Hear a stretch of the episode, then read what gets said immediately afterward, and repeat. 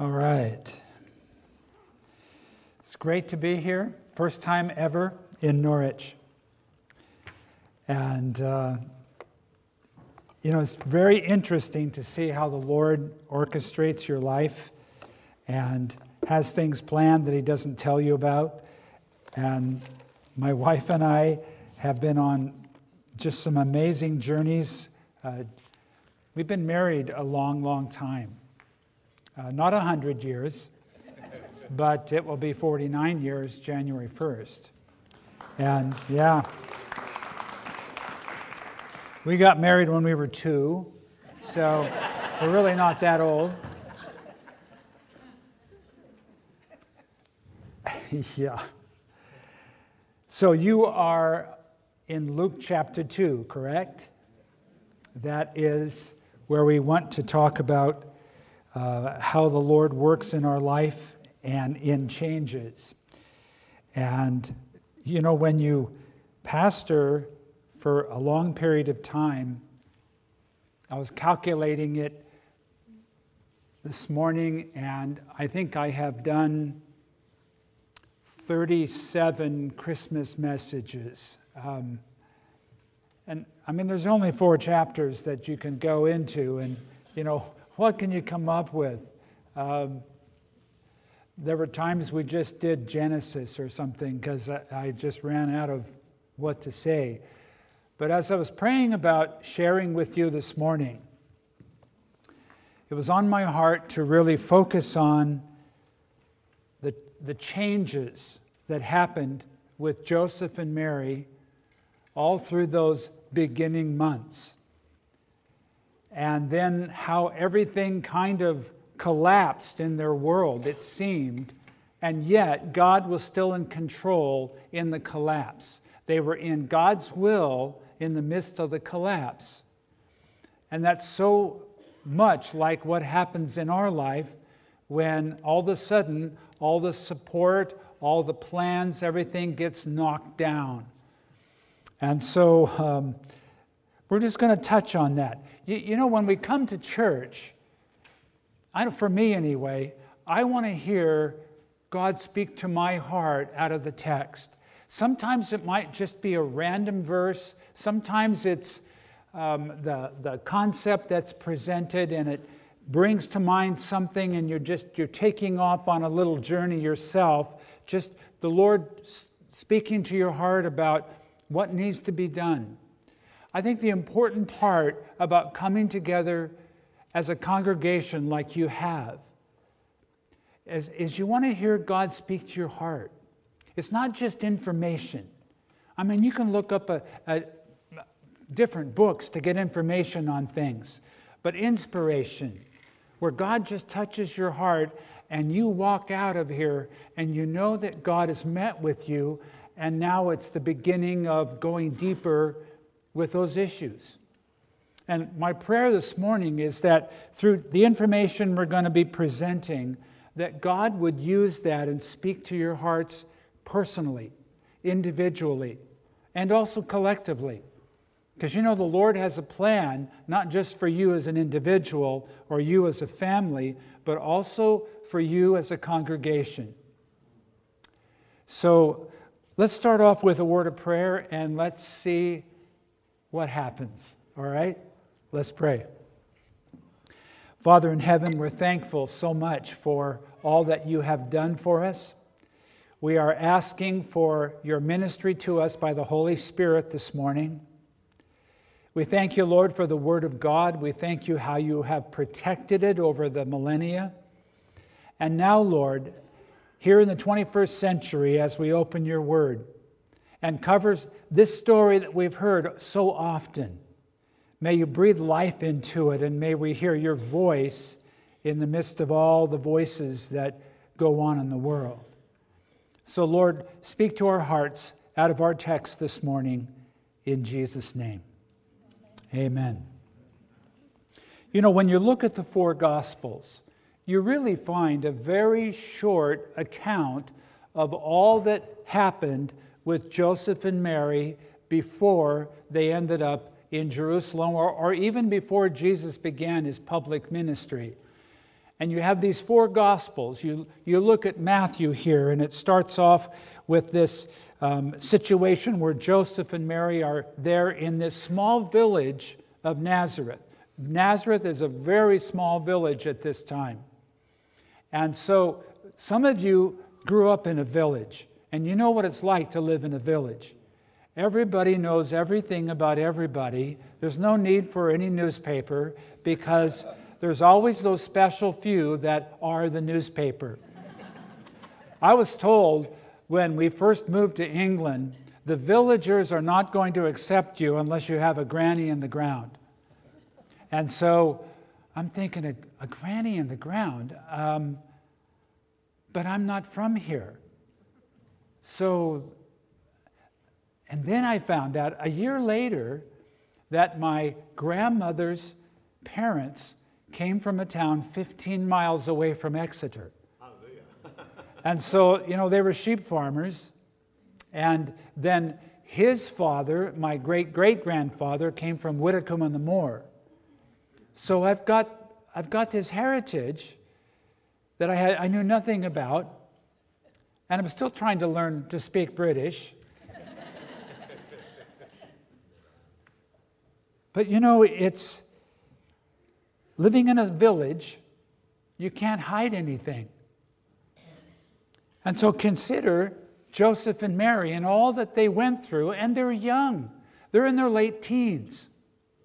Now, the Bible doesn't say exactly their age, but according to the, the way of engagements and, and weddings and things in that day, generally the, the marriages took place um, in the late teens or maybe early 20s at the latest. And usually the parents arranged the marriage, which I hated that idea until I had three sons, and then I thought it was a pretty good idea. You know, we got married at age 18. We'd just come to Christ uh, six months before that. And uh, God, in His grace, helped us in the midst of a decision that should have been put off for several years. But God, in His grace, took it as it was and and people ask us, well, what's the key here? What, what, you know, how did you, how did you live so long and not kill each other? And, and it was forgiveness and love. Amen. Forgiveness and love, and don't bring up the past very often. so here's Joseph and Mary. You know, it says there in Matthew's gospel uh, that Joseph took Mary to be his wife while living in Nazareth. And then you go to chapter 2 of Matthew, and it says, Now after Jesus was born in Bethlehem in Judea. So Matthew doesn't even cover how they even got to Bethlehem. Because you see, what's on his heart by the Holy Spirit is to communicate to his, his Jewish people how Jesus is the fulfillment of the Messiah, the King of Israel. And it was very clear from the synagogue, uh, um, the, the teachings there, that he was to be born, a son of David was to be born in Bethlehem. And so he just touches upon it and doesn't feel impressed by the Holy Spirit to go into all that detail. Then you come to the Gospel of Mark, and Mark just starts off with, the, with John the Baptist, you know, and the ministry of Jesus. Well, you know, Mark, come on, you, know, let's find out about this, these beginnings. They said, well, that, you know, that, was, that wasn't on his heart. Because you see, Mark's gospel is focused on Jesus not as the king, but as the servant of all.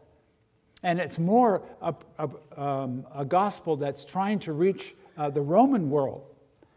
And then you have Luke's gospel, which uh, many Bible commentators believe uh, Luke got all of his information um, for his gospel during the time that Paul the Apostle was incarcerated in Caesarea for two years. And Luke was his traveling companion, went to uh, Jerusalem with Paul after his third missionary journey. And so Luke was there as a physician.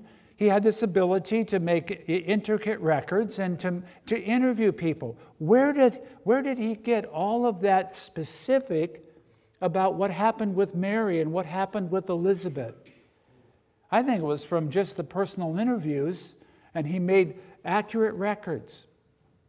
And so you've got this detailed picture of all that happened there with uh, Mary and the connection with Elizabeth, and then coming back. And then, of course, the Gospel of John was written toward the end of the first century, and John's burden was to show Jesus as the Son of God, his deity. His, he was God incarnate, whereas Luke was the Son of Man. And so, how do you put all this together? Well, I just want to take one little piece and talk about the dynamic of what it could have been like for Joseph and Mary living in Nazareth when all this went down. So let's take a look at this. It's really just seven verses, chapter 2, verses 1 to 7. I'll read through it, and then let's pick it apart. It came to pass in those days well, I mean, yeah, it came to pass in those days that a decree went out from Caesar Augustus that all the world should be registered. The census first took place while Quirinius was governing Syria. So all went to be registered, everyone to his own city. Joseph also went up from Galilee, out of the city of Nazareth, into Judea, to the city of David, which is called Bethlehem, because he was of the house and lineage of David to be registered with Mary, his betrothed wife, who was with child. So it was while they were there, the days were completed for her to be delivered. And she brought forth her firstborn son and wrapped him in swaddling cloths and laid him in a manger because there was no room for them in the inn.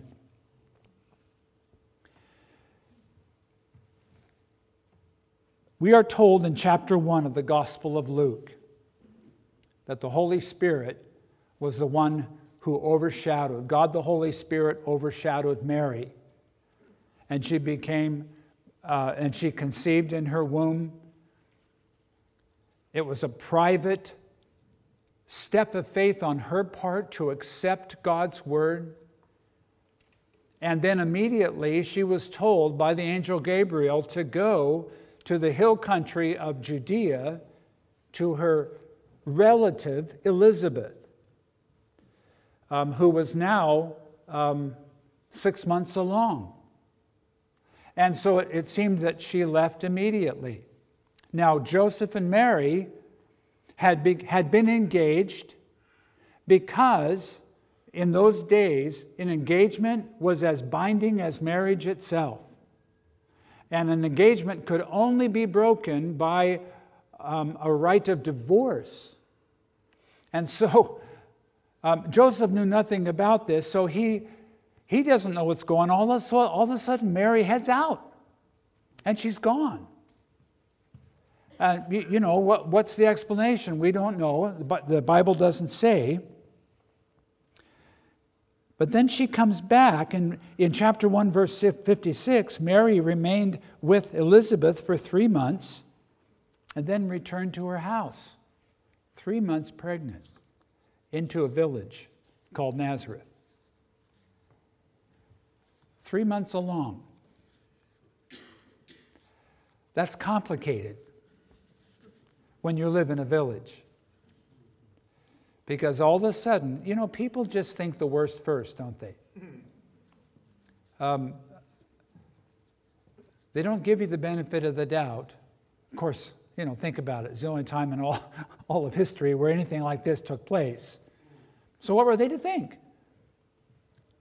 Did this happen with Joseph? I mean, is this a, a child out of wedlock? I can't believe this. Scandalous. And then you know, did it happen while she was gone? What kind of lady, you know, what kind of young lady is this? And so the talk of the town must have been difficult, difficult to endure, knowing the truth, but nobody understanding. I think that's very possible in light of normal village life, especially back in these days. And you know, wearing the long dress and, and being in the dress of that time, you can hide it up to a point, but then you can't. And then you do have to go to the market. They had to endure scandal. Joseph and Mary had to endure scandal for the sake of the truth. That was part of fellowshipping in the sufferings of the Messiah. A lot of pressure. And then to think, this is, this is such an amazing thing that has happened. You know, how are we going to raise this child? This very special child, how are we going to do it? Remember, they're young. They haven't taken like childbirth classes or things like that. You know, let, us go to school and get some, you know, bachelor's degree in how to raise the Messiah. All that pressure. I remember when we had our first child, you know, I, uh, this boy came out and he didn't have a manual. I mean, that, there was no help. And so, you know, you, you, you have this baby and you're counting all the fingers and the toes, and, and I'm um, 19 and a half years old, and I'm looking at this child, and I'm, I'm thinking, um, how do I do this? Husbands are not the greatest comforters, you know, when the wife has, is going through childbirth. Um,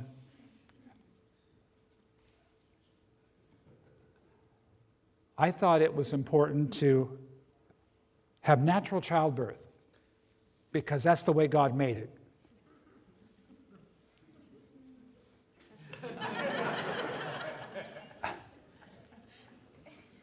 If she had had a gun, she would have shot me, and then she'd be out of prison by now, you know. So, but, but anyway, uh, it was difficult. She had back labor.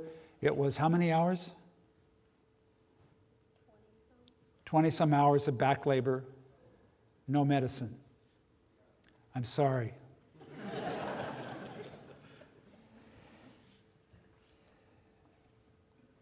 you know, we live in days today where we can have people that become so upset with us and have jumped to conclusions and are judging us for something that happened that didn't happen at all, but they looked at the circumstances and they ran their own conclusion, and then they have come against you.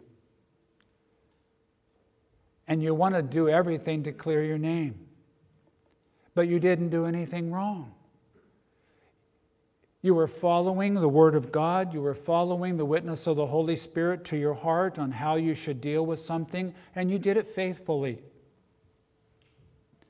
and someone got upset and took the time to slander your name,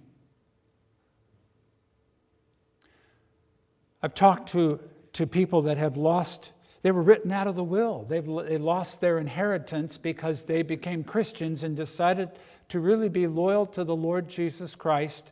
And the parents absolutely wrote them out of the will. And they're in my office and saying, uh, uh, what, what am I supposed to do? And I said, You know what? The Lord knows. He knows what's going on. You can do this with His grace. He's your inheritance. And that's, you know, that one song we were singing, Thou mine inheritance, thou, you know, mine forever. That He's our real inheritance. We, we will go through times where people get so upset that they feel it's their right to be vengeful and to slander when nothing has happened. And you think, why is this happening to me? Well, it happened with Mary and Joseph, I'm sure.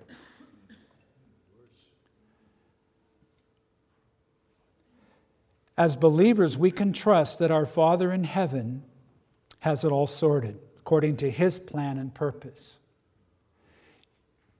God didn't reveal to Joseph and Mary all the details of what was going to happen. He took them step by step.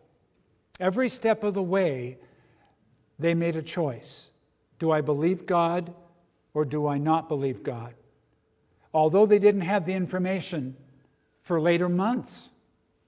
How's this going to work? So they just did what was natural, I'm sure.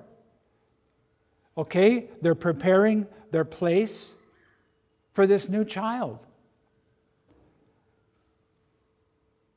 God didn't tell them about what was going to be happening in our text with this Roman decree.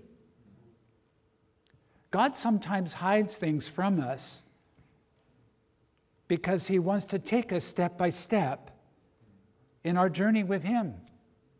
Because it really is all about faith, isn't it? Without faith, it's impossible to please God, we are told in Romans chapter 11. For he that comes to God must believe that he is, first of all, and that he's a rewarder of those who diligently seek him. Now, some of you may be here this morning and you're just still seeking. You're trying to put some answers together about this whole thing, about Christianity and all. And maybe you've had some bad experiences and you don't want to end up like that. But God is true, even though people fail. God is true to His word. But you have to take steps of faith. You realize that faith includes a four letter word called risk. When you step out in faith, there's always a risk involved somewhere. And that's just, I mean, you can reason it out up to a point, and then, and then you've got to take a step of faith. God will give you enough reason to make it a reasonable faith, but not so much reason that faith is unnecessary. Amen? Amen. There's always that last risk.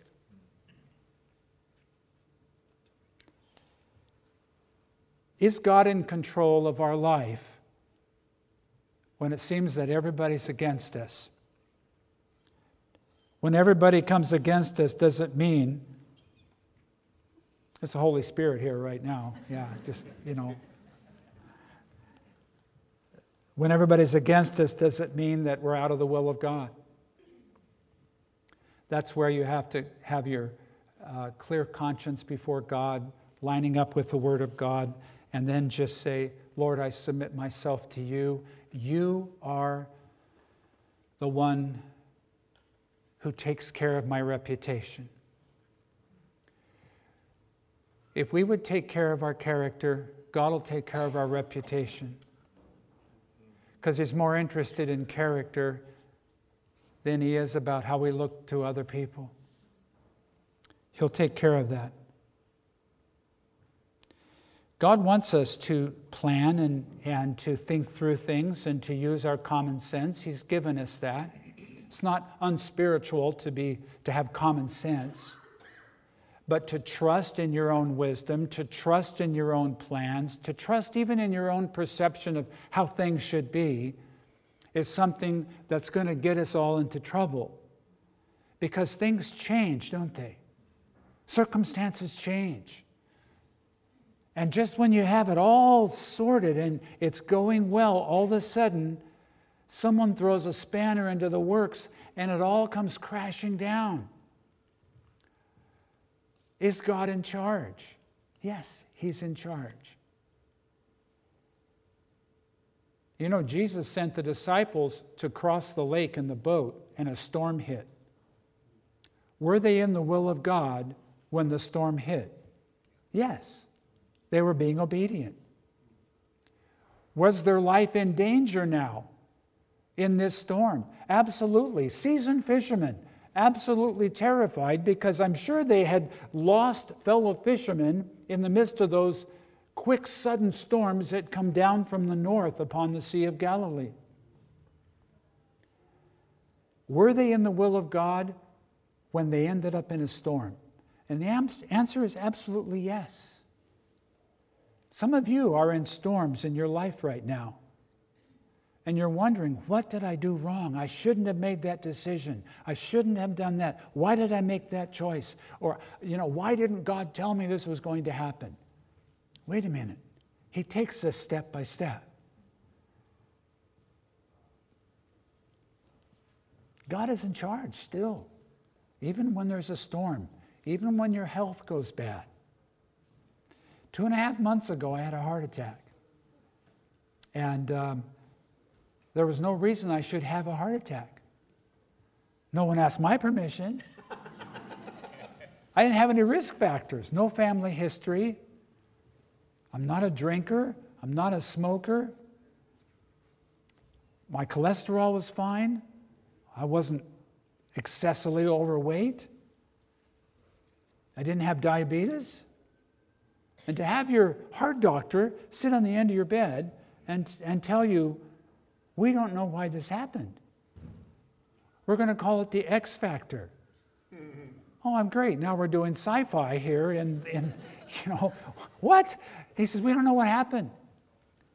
But your left coronary artery was 100% blocked. So we had to put a stent in. And I'm thinking, really, I came in here because I had acid reflux. Where's some Gaviscon? Just send me home. Don't do this to me. and, you know, my wife was, was there um, as they're trying to wheel me on the gurney, you know, into the, into the theater. And, and then I had cardiac arrest. I didn't know it. I just kind of thought I was just going out. But, uh, you know, the heart doctor said, you know, if you hadn't come in, you could have been dead. Hmm. So that's kind of a wake up call. Is God in charge of our lives? He is. I'm here to tell you He is. I'm 20 pounds lighter, but I'm here to tell you He is. Not my will, but yours be done, is what the Lord Jesus said.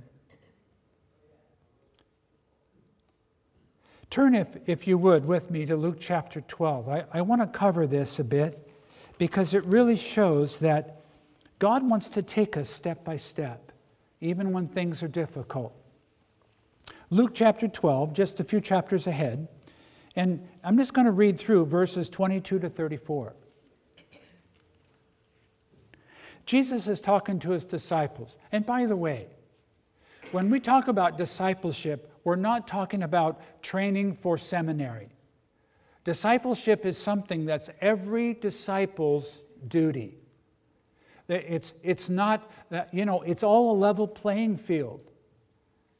And so if you're a follower of Jesus Christ, that's called being a disciple. And what he says is very, very important for you on your life level, no matter what, what you're doing. And so these words are said to his disciples, which includes us today. Then Jesus said to his disciples, Therefore I say to you, do not worry about your life, what you will eat, nor about the body, what you will put on. Life is more than food, and the body more than clothing. Consider the ravens, for they neither sow nor reap, which have neither storehouse nor barn, and God feeds them. Of how much more value are you than birds? And which of you, by worrying, can add one cubit to his stature? Now, the word stature in the Greek is a word that actually means length of days. It doesn't refer to height but the Greek word refers to length of days. So, in other words, Jesus is saying you can't even add one hour to your life when it's your time to go. If you are then not able to do the least, why are you anxious for the rest? Consider the lilies, how they grow. They neither toil nor spin, and yet I say to you, even Solomon in all his glory was not arrayed like one of these. If then God so clothes the grass, which today is in the field and tomorrow is thrown into the oven, how much more will he clothe you, O you of little faith? And do not seek what you should eat or what you should drink or have an anxious mind, for all these things the nations of the world seek after, and your Father knows that you need these things. But seek the kingdom of God and all these things shall be added to you. Do not fear, little flock, for it is your Father's good pleasure to give you the kingdom. Sell what you have and give alms. Provide yourselves money bags which do not grow old, a treasure in the heavens that does not fail, where no thief approaches nor moth destroys. For where your treasure is, there your heart will be also. These are very important words.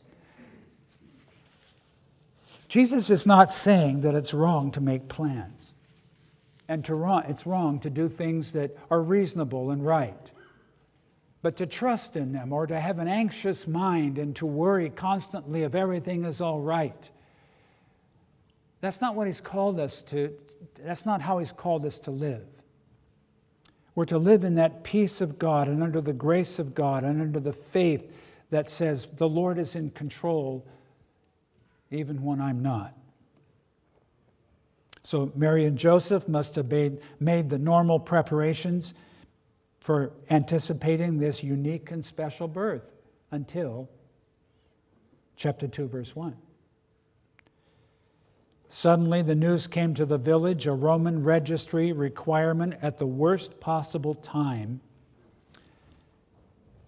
We have to understand at least a bit of what it was like to live under the Roman rule.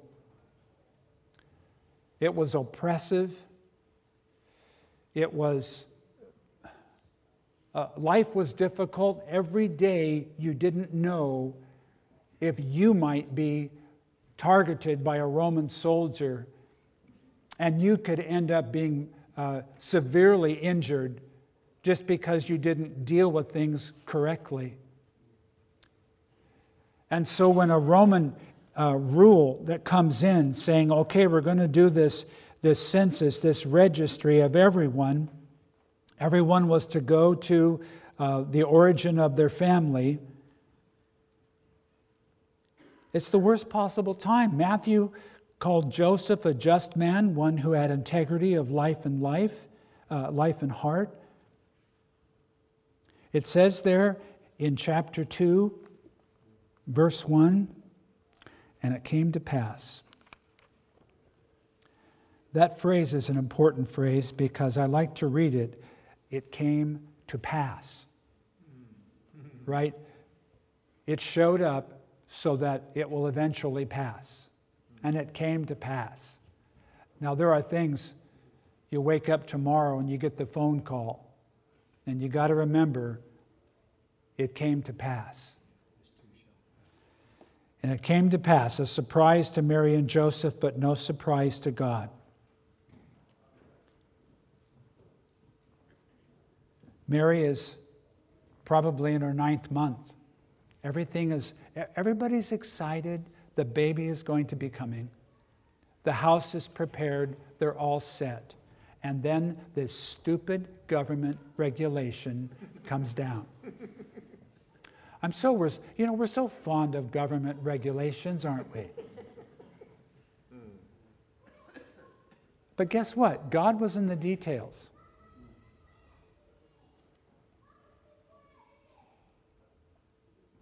I don't know about you, but a three day, three to five day journey on the back of a donkey being nine months pregnant is not my idea of a, of a comfortable ride for, uh, for a woman.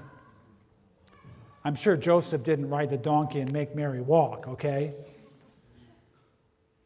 Worst possible time. Uncomfortable, dangerous, risky, risky, three to five day journey, having to go down to Bethlehem.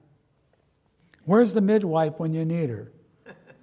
You know, is the travel lodge going to have room when we get there? You know, down in Bethlehem, Bethlehem Travel Lodge but they were in the midst of the will of God under uncomfortable circumstances. Joseph could have left Mary back in Nazareth and gone down to be registered because it would have been safe. But they both had to go. God was working in the midst of this edict, and Joseph verse 4 also went up from Galilee out of the city of Nazareth into Judea to the city of David, which is called Bethlehem, because he was of the house and lineage of David, to be registered with Mary, his betrothed wife, who was with child. So it was while they were there, the days were completed for her to be delivered. Wow. He submitted to the governmental authorities. Scripture really wasn't contradicted, so they submitted to the authorities. And the Bible tells us that as Christians, we are to submit to governmental authorities when it's not contradictory of the Word of God.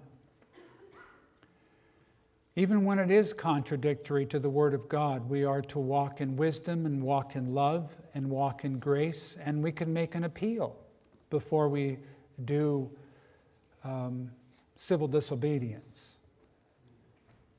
But we're to give it some time. Maybe the Lord will work in the midst of it. Who knows? You know, there were seasons in the journey that my wife and I have had being in England, where the immigration laws changed, and it looked like we may have to leave. Everything got switched around a bit, or maybe reinforced, that wasn't enforced before. And you come to a point where you think, you know, Lord, I'm going to obey whatever they say, but I ask you to make a way. And he did. And we're still here, and we got our residency last March. and, you know, some of my friends had to leave. God makes a way when there isn't a way,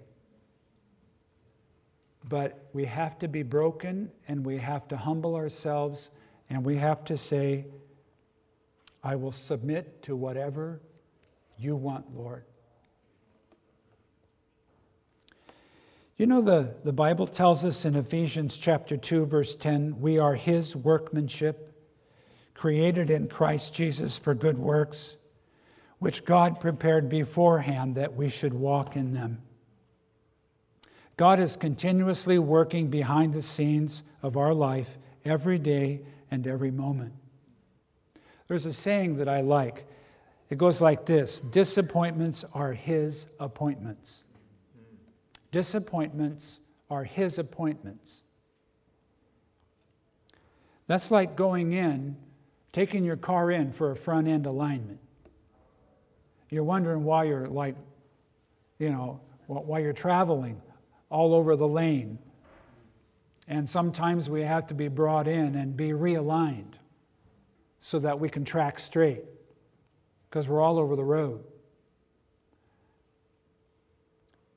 When circumstances seem to fall apart from under us, when deep disappointments occur, it is just then that God's hand will become more and more evident. Think of this also. Every miracle that Jesus did was at a point of desperation for those that needed it. Well, we want miracles in our life. Really? You understand what you're saying? Because every miracle was at a point of desperation and hopelessness and brokenness. And that's when the miracle occurred. I don't ask for that many miracles because I know what's going to happen. But you know what? At the end of the day, you're going, you do whatever you want to do, God. I signed up for this. I'm in this for eternity. Mm-hmm. You know, I owe you my life. You rescued me from hell. The small print, fellowship of sufferings. Okay, I'm in. Just be merciful. I like Proverbs chapter 16 because it gives us a few verses about really letting go of our life and trusting God with the outcome. Proverbs 16, verse 1 says, The preparations of the heart belong to man, but the answer of the tongue is from the Lord. In other words, I make the preparation, but it's really all in God's hands. Verse 3 Commit your works to the Lord, and your thoughts will be established. Verse 9 A man's heart plans his way, but the Lord directs his steps. And then verse 33 the lot is cast into the lap, but its every decision is from the Lord. When we were praying about moving over to England, I really was looking for the Lord to confirm that step through His Word. And I began to get certain scriptures that spoke to my heart that, you know, could be interpreted like, yes, we're supposed to do this. And then I said, Well, you know, you can read into anything, God, so, you know, you're going to have to give me some more scripture. And after I'd gotten two or three, then it's, it's one of those times where the Holy Spirit speaking to my heart, saying, You know, you just want confirmations because you don't want to make a choice. And you know, it's kind of one of those checkmate times. You know, you're playing chess and somebody goes checkmate, the game's over. And it was like checkmate. Well, I'm, I'm afraid. Uh, what if it's wrong? What if I'm just reading into things? And then the same witness deep in my heart Bob, if you stay, I'll be with you. If you go, I'll be with you. It's your call. I thought, well, it would be kind of cool to move to England. I don't know. I, I, you know, if you're, if you're going to be with me, let's, let's do this. I'm 59 years old, been married a long time. Let's do this. Sometimes we're so afraid to make a choice because we're afraid to make a mistake. But in not choosing, we make a mistake. Does that make sense? And so we can't live our life in anxiety and being anxious over whether it's right or wrong, every little detail. We got to trust God and that relationship we have with the Holy Spirit to make the right or to make the step of faith. And you know what? He already knows what we're going to choose. He already knows. So why doesn't he tell me? Because it's a step of faith. God used this egotistical Augustus Caesar to proclaim his decree to get Joseph and Mary down to Bethlehem in fulfillment of prophecy so Israel could recognize their coming Messiah. So, what discomfort, what disappointment, what dashed expectation is happening in your life and my life right now? Could it be that God is using the circumstances to move us away from our plans into what He has for us in the future. We might be on a similar journey to Bethlehem in our life right now. We're forced to go directions we'd rather not go, to endure discomfort and uncertainty we'd rather not endure, and to head into very unknown life situations which cause feelings of anxiousness and, and worry. And the Lord wants us just to chill out and be at peace and trust Him and take a breath and say, As long as you're with me in the boat, let the storm hit because it shall come to pass. Let's pray. Father in heaven, we thank you for how you order our lives. And we thank you, Lord, for knowing full well everything that's going on in our life. We are asking, God, that you would work in us individually and collectively to take us deeper with you, to take us farther with you to help us know more of what you're like personally intimately. And Father God, if there are those here today that have not yet taken that step to surrender their life to you through faith in Jesus, give them the courage right now and the faith to follow through.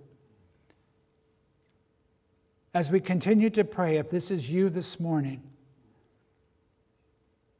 and you have this sense it's, I've got to make a choice today, then what God is asking you to do is just to ask Him. And to, to say something like this to Him and say, God, I come to you this morning and I want to surrender my life to you.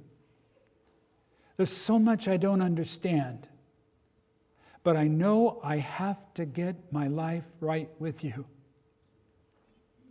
So forgive me of my sin, cleanse me from all unrighteousness. I put my trust in Jesus, the Son of God, who died for me. And fill me now with the Holy Spirit of God. Wash me clean. Make me your child. A prayer, something like that, not necessarily the exact words, but just pouring out your heart to God. He'll receive you right now. And Father, we pray for those that may have lifted up their heart to you, that you'd send strong confirmation into their heart and life. Breathe on them, Lord. Cause them to be born again. And for the rest of us, Father, we acknowledge that you are with us. Help us in our steps of faith in our journey to heaven. You're preparing us for heaven. Thank you, Father, for not giving up on us. So, Lord, we thank you for our time in the Word in Jesus' name. Amen.